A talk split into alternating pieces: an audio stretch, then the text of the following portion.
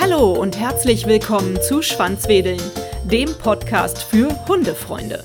Tom Pedal aus Wuppertal, mittlerweile Engelskirchen, ist eher durch Zufall auf die Notsituation streunender Katzen und Hunde in Rumänien aufmerksam geworden. Seitdem haben ihn die Bilder der notleidenden Tiere vor Ort nicht mehr losgelassen.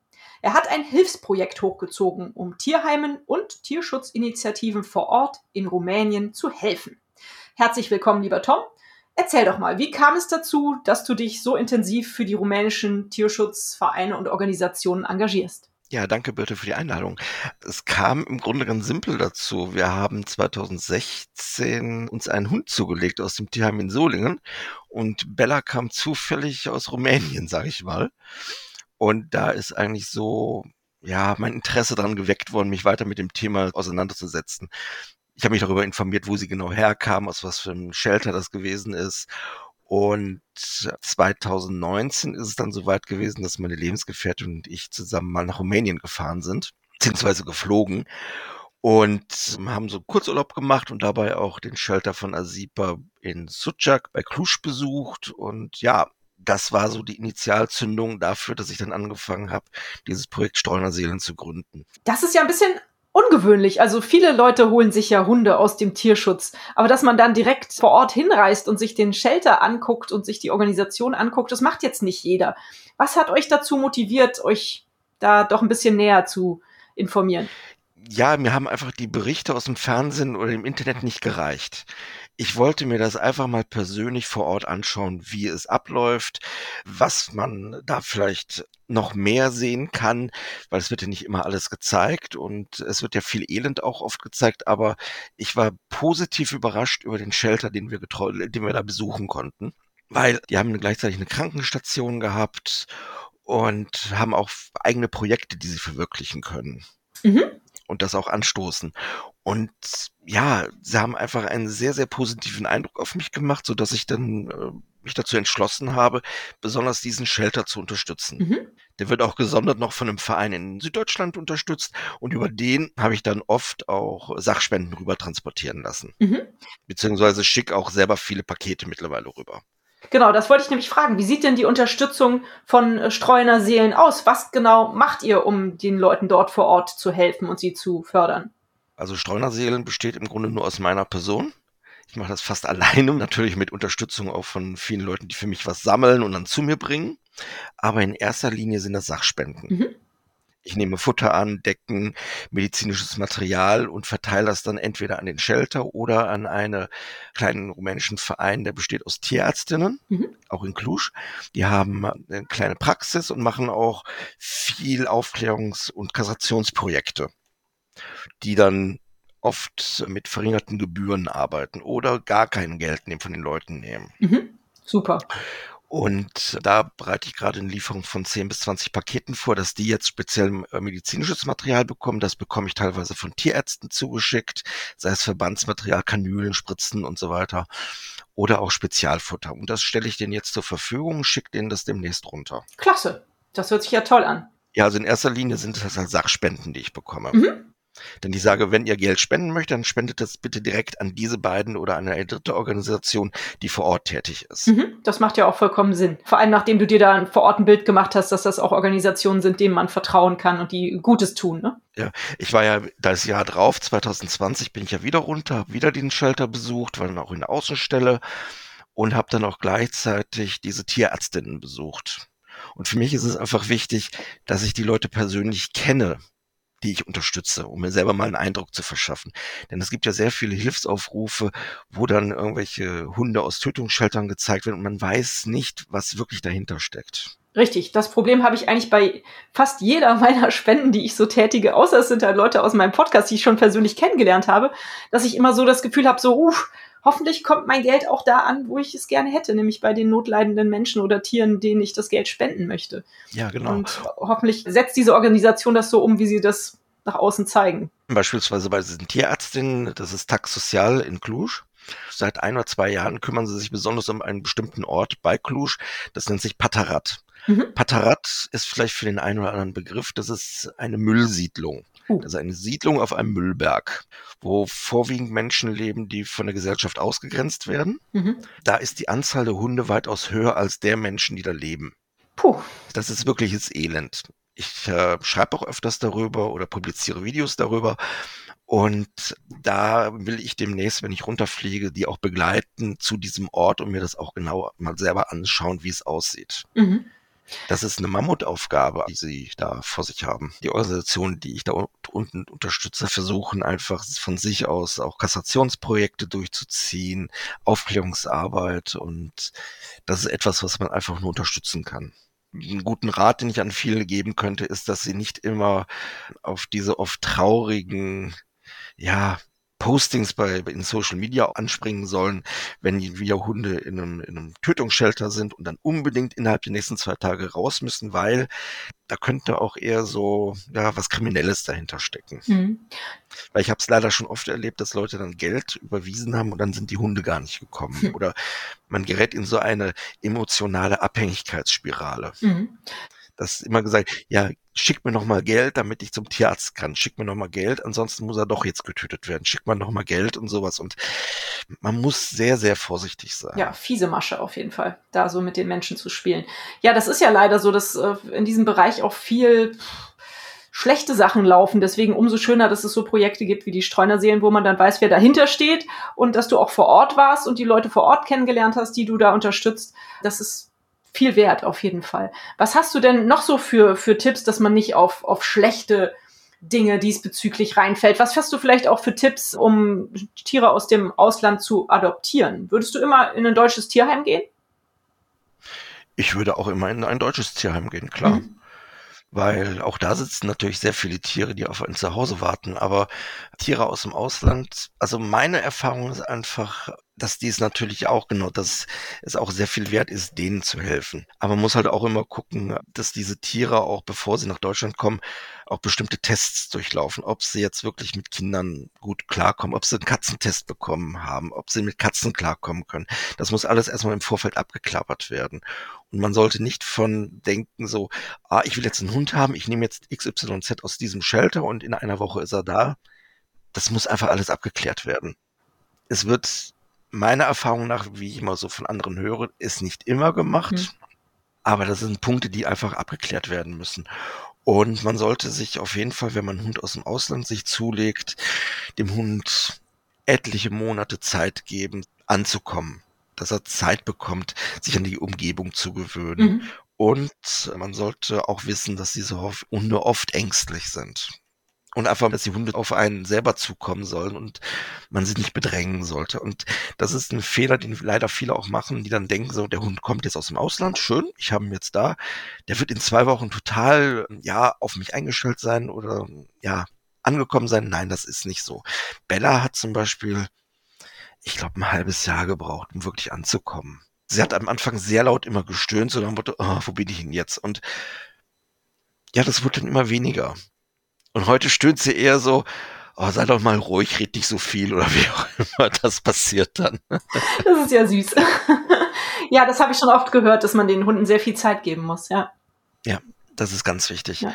Und man sollte ihnen auch mal Fehler verzeihen können, wenn sie was falsch gemacht haben. Mhm. Das ist ein schöner Tipp, der gefällt mir sehr gut. Mhm.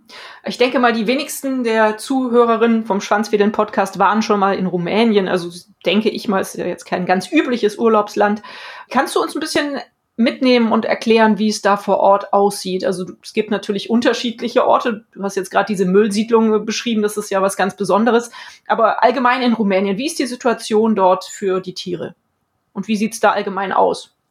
Also allgemein sieht's so aus, dass, ja, es ist schwer zu beschreiben, wenn man selber nicht vor Ort gewesen ist.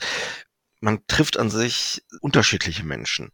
Man trifft äh, unterschiedliche Situationen. In, es ist in der Regel so, dass äh, überwiegend Hunde, um die geht es jetzt eigentlich ja, aus den Stadtbildern verschwunden sind aus den eigentlichen Stadtbildern. Auf Dörfern und so weiter sieht man viele, teilweise auch angekettet, angeleint in den Höfen. Man sieht auch da noch sehr, sehr viele Straßenhunde. Die Situation an sich ist äh, ja durchwachsen. Es gibt teilweise Orte und Bürgermeister, die sagen, wir möchten von uns aus zusehen, dass dieses Problem mit den Straßenhunden behoben wird. dass auch Kassationsprojekte durchgeführt werden und sprechen auch entsprechend rumänische Organisationen an, wie zum Beispiel TAC. Und die arbeiten dann zusammen und führen da auch selber Kassationsprojekte durch. Man sieht aber auch am Straßenrand, wenn man da entlang fährt, oft auch äh, verletzte Hunde, die von Autos angefahren wurden. Die lassen die Leute oftmals liegen oder melden das dann später mal irgendeinem Tierschutzorganisation in Rumänien oder im Shelter und die versuchen dann rauszufahren, die Hunde zu retten.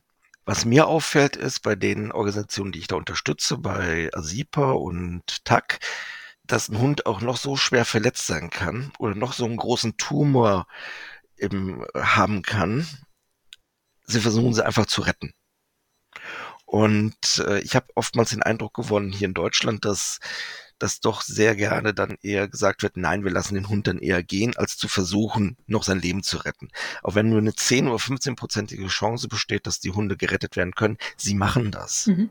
Schön. Und da gibt's so, so viele Beispiele. Asipa hat vor zwei Jahren einen Hund gefunden, eine Hündin mit, ich glaube, sechs oder acht Welpen. Die Welpen waren tot sie selber hatte einen, ich weiß nicht, das war ein, ja, ein Handball großer Tumor an der Säugeleiste gehabt. Oh. Sie haben die Hündin mit den toten äh, Welpen mitgenommen, weil die Hündin wollte sie nicht alleine lassen. Und äh, im Shelter wurde sie dann operiert. Und die Hündin lebt heute ein wunderbares Leben. Schön. Das ist einfach so dieses Beispiel. Auch wenn eine Verletzung noch so groß mhm. ist, sie versuchen einfach den Tieren zu helfen. Und das ist so das, wo ich sage, ja, die möchte ich unterstützen. Mhm. Ja, das hört sich auch ganz toll an. Das kann ich verstehen, dass du das unterstützen möchtest oder unterstützt. Ich kenne die Situation so ein bisschen aus, aus Griechenland. Da kenne ich Straßenhunde, die rumlaufen, so auf dem Peloponnes oder so am Rand des Peloponnes war ich unterwegs und da laufen manchmal so Gruppen von Hunden, ja, so richtige kleine Banden rum. Ist das so ähnlich in Rumänien oder ist das da mehr? Wie muss ich mir das vorstellen? Das ist so ähnlich, würde ich mhm. sagen. Okay. Ich war selber noch nicht so viel auf dem Land gewesen. Ja. Ich kenne die Situation in den Städten und das, was man so mhm. berichtet. Deswegen will ich bei meinem nächsten Besuch auch mehr aufs Land mhm. fahren. Das ist so, ja, das beinhaltet auch mein Hilfsprojekt. Einfach, dass ich auch versuche, dann über diese Hunde und Situationen zu mhm. schreiben. Finde ich toll. Aber dafür muss ich mehr ins Land rein. Ja. Ich versuche einfach mal ein anderes Bild auf dieses Land zu werfen, weil oftmals, wenn man Tierschutz in Rumänien verbindet und darüber redet, bekommt man in Social Media oftmals so, oh, schrecklich und so weiter. Nein, es ist nicht immer schrecklich, weil es auch viele Rumänen gibt, die sich vor Ort für diese Tiere engagieren und versuchen zu helfen. Es wird oft bei uns so der Eindruck erweckt, dass nur Menschen aus dem Ausland hinkommen müssen, um den Leuten zu zeigen, wie Hilfe funktioniert. Und da setze ich auch an und sage, nein, dem ist nicht so. Da versuche ich auch selber ein bisschen Aufklärung öffentlich zu betreiben. Mhm. Also es gibt Leute vor Ort, die helfen, aber die sind halt zu unterstützen sozusagen. Die muss man mhm. unterstützen. Und das, dazu zählt eben ASIPA und äh, Taxozial zum mhm. Beispiel. Also ich werde auf jeden Fall diese Organisation auch hier in den Folgennotizen äh, verlinken. Da kann jeder da praktisch auch nochmal nachschauen, was du da jetzt erzählst. Dort gibt es natürlich auch einen Link zu dir, dass man äh, Streunerseelen praktisch unterstützen kann und gucken kann, was du so schreibst. Was sind denn die Dinge, die vor Ort so benötigt werden? Du hast es ja eben schon kurz angesprochen. Futter, Decken, äh, medizinische Materialien. Wenn jetzt jemand sagt, ach, ich möchte unbedingt Streunerseelen unterstützen, was könnte er für euch oder für dich sammeln? Spezialfutter zum Beispiel. Mhm. Welpenfutter, getrocknete Katzenmilch zum Beispiel, aber vorwiegend eben medizinisches Material wie äh, Verbände oder Kanülenspritzen, die man aber eher über einen Tierarzt bekommen kann. Deswegen spreche ich auch viele Tierärzte an und frage, ob sie nicht abgelaufenes Material zum Beispiel haben. Mhm. Und da wird auch für mich dann gesammelt. Was ist eigentlich mit abgelaufenen Verbandskästen aus Autos? Klar. Die liegen bei mir im Keller rum. Da denke ich immer so, das muss doch irgendwo hin ja, die kann man auch verwenden. Ich habe zum Beispiel von der Abfallwirtschaft in Wuppertal hatte ich mal zwei große Umzug, äh, Umzugskartons gespendet bekommen, nur mit diesen Verbandskästen. Es gibt auch einen Autohändler, der für mich die sammelt. Super, das ist doch eine gute Idee. Schön. Ja, klasse, da hast du ja schon ähm, einige Leute, die dir da helfen und dich unterstützen. Wie kannst du denn das Feedback so bisher zusammenfassen? Wie, wie reagieren die Leute auf deine Aktionen und auch die Dinge, die du so publizierst? Sehr positiv. Mhm. Also ich muss sagen, sehr positiv. Obwohl das halt immer schwierig ist, selber zu fragen, wie die Leute auf mich reagieren. Ja, ich weiß nicht, du kriegst ja das wahrscheinlich so, Feedback und, und Rückmeldungen ja, so ein bisschen. Das ist so mein, mein persönlicher Eindruck ist eigentlich, dass ich äh, da schon viel Positives erfahre. Es gab zum Beispiel letztes Jahr hat mich ein bei YouTube recht bekannter Hundetrainer aus dem Bonner Bereich hat mich mal empfohlen gehabt, weil ich habe speziell für ukrainische Flüchtlinge, die nach Rumänien gekommen sind, Haustiere haben, hat er für mich einen Aufruf gestartet, weil ich dann bestimmten Shelter unterstützen wollte, die sich um diese Leute und Tiere gekümmert haben. Und da war die Resonanz enorm gewesen. Das war also wunderbar. Toll. Du hast eben schon die schöne Geschichte erzählt von der Hündin mit den leider acht toten Welpen, die dann aber ähm, wieder ein neues Leben geschenkt bekommen hat, sozusagen. Gibt es noch andere schöne Geschichten, die du mit uns teilen kannst, exemplarisch? Ja, ja, es gibt auch eine schöne Geschichte, die an sich sehr traurig anfängt, aber ein wunderbares Happy End hat. Das war bei Tax Social. Die haben, bei denen ist eine Hündin vorbeigebracht worden, die ein Passant in einer Mülltonne gefunden hat. Die wackelte und hat dann reingeguckt, da winselt ein Hund in der Mülltüte, hat den Hund dann zu Tack gebracht. Und nach der ersten Begutachtung durch die Tierärzte war nicht die Frage, wie viel Knochen gebrochen sind, sondern wie viele Knochen heile waren. Oh. Der Hund wurde scheinbar mit einem Baseballschläger, Fleischklopfer oder wie auch immer bearbeitet. Und nach vielen, vielen Wochen wurde die Hündin gerettet quasi, wurde dann geheilt, wurde viel versorgt, weil die Tierärzte von Tag nehmen die Hunde, die nehmen die Hunde manchmal auch mit zu sich privat nach Hause, damit sie über Nacht beobachtet werden können. Und die Hündin lebt jetzt in England und ihr liebstes Hobby ist es, auf der Couch zu liegen und Fernsehen zu gucken. ja, super. Der Fall hat es zum Beispiel auch zu Dodo geschafft. Ich weiß nicht, ob Dodo dir ein Begriff ist. Das sind halt auch so schöne Geschichten. Es gibt einfach viele gute Happy Ends. So ist es. Schön. Wie ist denn die Wertigkeit von Hunden oder auch Katzen? Du kümmerst dich ja genauso gut auch um Katzen in Rumänien, weil wenn man sich das jetzt so anhört, der wurde mit dem Baseballschläger oder der Hund wurde mit dem Baseballschläger traktiert, das kann man sich ja in Deutschland immer so nicht direkt so vorstellen. Ja, sind äh, Hunde und Katzen in Rumänien weniger wert? Katzen sind in Rumänien noch weniger wert als Hunde. Das ist äh, leider wirklich so. Und Hunde haben schon, haben keinen guten Stellenwert. Es wird sehr, sehr viel Aufklärung betrieben, auch von vielen Organisationen in Rumänien. Die gehen auch mittlerweile in Schulen rein und versuchen die Kinder an diese Tiere zu gewöhnen und versuchen denen einen anderen Blickwinkel auf die Tiere zu vermitteln. Was wirklich wichtig ist. Das hat zum Beispiel Asipa mal gemacht, dass die auch schon in Grundschulen reingegangen sind und die Tiere mitgenommen haben. Die haben zum Beispiel auch einen Esel bei sich, Katzen, Hunde. Ein Esel sind damit in die Schulen gegangen und haben die Kinder mal an diese Tiere rangeführt, weil die ein völlig anderes Verhältnis zu den Tieren eigentlich haben. Und gerade bei den Kindern muss man anfangen, denen das beizubringen. Auf jeden Fall. Bei den Kindern setzt die Aufklärungsarbeit an. Ne? Genau. Die können das dann auch an ihre Eltern weitertragen, im Grunde genommen. Genau, genau. Nun engagierst du dich ja sehr intensiv für die Streunerseelen. Das schluckt ja auch viel Zeit, ähm, viel Herzblut. Wie ist so deine Erfahrung mit sozialem Engagement? Warum lohnt sich das für dich und warum könntest du andere Leute ermutigen, auch sich zu engagieren, neben dem Beruf? Es ist einfach etwas äh, Schönes, was einen auch ausfüllen kann und ja, es, es ist etwas für die Seele, auch wenn es oft traurige Sachen sind, aber es ist etwas Gutes für die Seele, was man machen kann.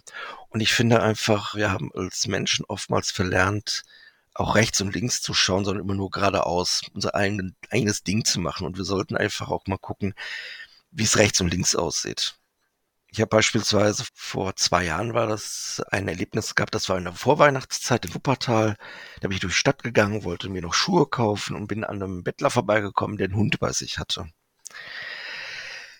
Das hatte mich damals doch sehr emotional berührt. Ich bin dann, hab, ich habe die Schuhe vergessen. Ich bin dann zum nächsten Drogeriemarkt gelaufen, habe Futter gekauft und bin dann zurück und habe dem Mann Futter für den Hund gegeben und ein bisschen Kleingeld für sich. Und das, was er sagte, war einfach nur, Gott schütze dich und frohe Weihnachten. Und das war dann so, ja, ich möchte auch gucken, dass den Obdachlosen beispielsweise in Deutschland, die mit Hunden unterwegs sind, auch geholfen wird. Weil die Hunde oftmals das Einzige sind, was sie noch wirklich am Leben teilhaben lässt. Ja, das stimmt. Das ist auch eine schöne Sache. Und deswegen Streunerseelen ist an sich eine Sache für den Auslandstierschutz.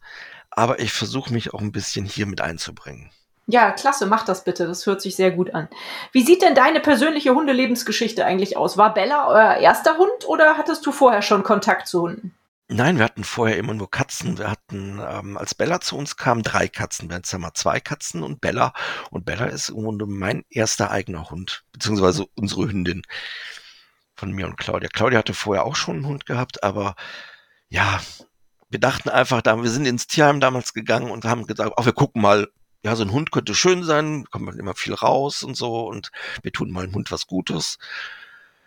Ja, und das hat sich dann einfach so entwickelt daraus. Das war so, so als ob jemand aufeinander gewartet hat einfach. Das war, das ist das Beste, was uns passieren konnte, sag ich mal so.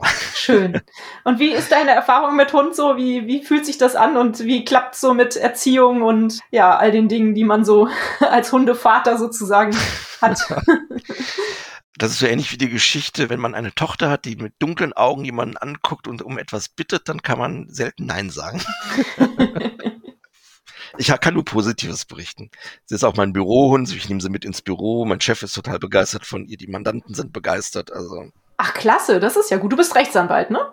Nee, ich bin äh, Mitarbeiter beim Rechtsanwalt. Genau, ja gut. Das finde ich ja toll, dass äh, sie da als Bürohund so akzeptiert wird. Wie verhält sie sich da? Legt sie sich einfach immer unter deinen Schreibtisch, äh, ist ganz ruhig oder läuft von einem zum anderen und lässt sich durchkraulen oder?